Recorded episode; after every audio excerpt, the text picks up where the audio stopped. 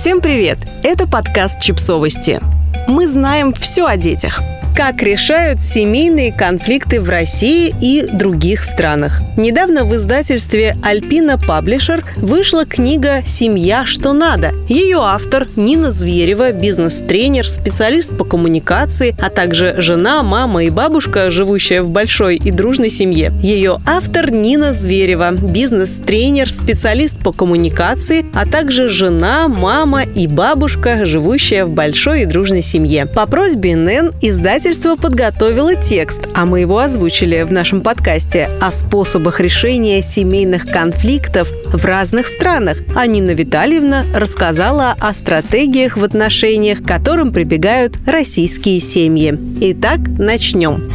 Опираться на традиции. Вираджури – коренной народ материковой Австралии, живущий в Новом Южном Уэльсе. Вираджури считают, что все связано со всем, и ни один человек не может существовать без поддержки другого. Племя живет группами от 10 до 50 человек, и у каждого в этой семье своя роль, которая также определяется опытом предков. Законы, полученные во время видений, нигде не записаны, но их свято чтят. Так правила предписывают, что в группе никто не должен оставаться в одиночестве. Всегда будет кто-то, кто позаботится о другом. Мудрость предков важна для сохранения культурной идентичности народа Двираджури и передается из поколения в поколение через ритуалы, песни и устные предания. В них заключены знания о сотворении мира, законах природы и человечества, правилах жизни, поведении в семейных отношениях и разрешении споров, а также правила выбора партнера и вступления в брак. У каждой группы, которая со временем может э, разрастаться и рассеиваться по территории, есть свой духовный символ – животное, птица или рыба. С помощью единого тотемного животного незнакомцы могут узнать своего члена семьи, а людям с одинаковым тотемом запрещено вступать в брак.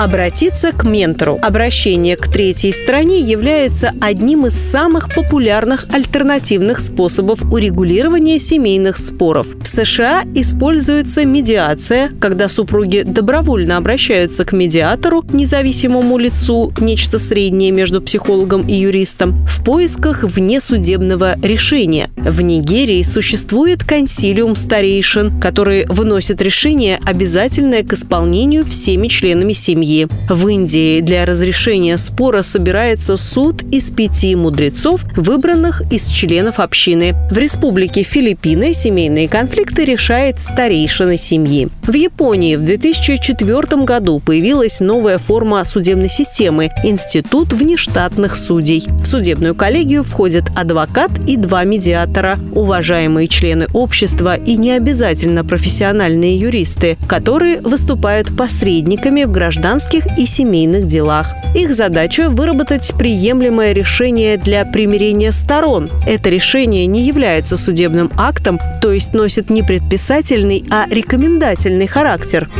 Прибегать к законам. В Китае родственные связи и интересы семьи ставят выше любых социальных принципов. Помимо традиции конфуцианства, в Китае существует закон, который обязывает супругов быть верными и уважать друг друга, беречь несовершеннолетних и пожилых членов семьи, а в случае развода сначала совершать попытки примирения через народный суд или специальные органы. Уважение к старшим побуждает подростков избегать конфликтов с родителями или уступать им. Уважение к закону помогает регулировать отношения в паре. Три стратегии разрешения конфликтов в России. Как решают конфликты в российских семьях? Пожалуй, есть три популярные стратегии. Первая – крик вспыхнуть на ровном месте, накричать друг на друга, хлопнуть дверью, выпустить пар. Все мы знаем, зачастую такие конфликты заканчиваются примирением в постели. Мне совсем не близка эта стратегия, но я знаю, многие семьи живут в ней десятилетиями и вовсе не собираются разводиться. Для них скандал – возможность выплеснуть эмоции, раскачать себя. Можно сказать, без скандалов у них не возникает ощущения наполняющей радости. Вторая стратегия – молчанка. Иногда один из супругов бесконечно высказывает претензии, другой молчит. Либо бойкот устраивают оба, прерывая тишину короткими фразами вроде «где соль?». Мой опыт показывает, как правило, такие семьи долго не выдерживают. Если крикуны могут жить вместе бесконечно, то молчальщики в какой-то момент расходятся. Невозможно все держать в себе без возможности высказаться. Это слишком тяжело для психики.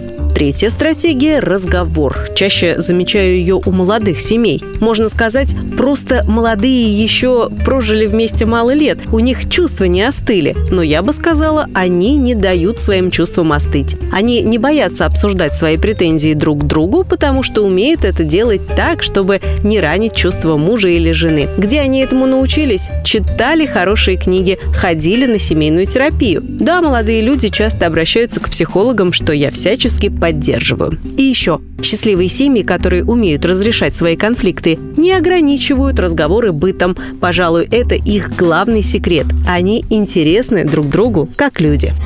Подписывайтесь на подкаст, ставьте лайки и оставляйте комментарии. Ссылки на источники в описании к подкасту. До встречи!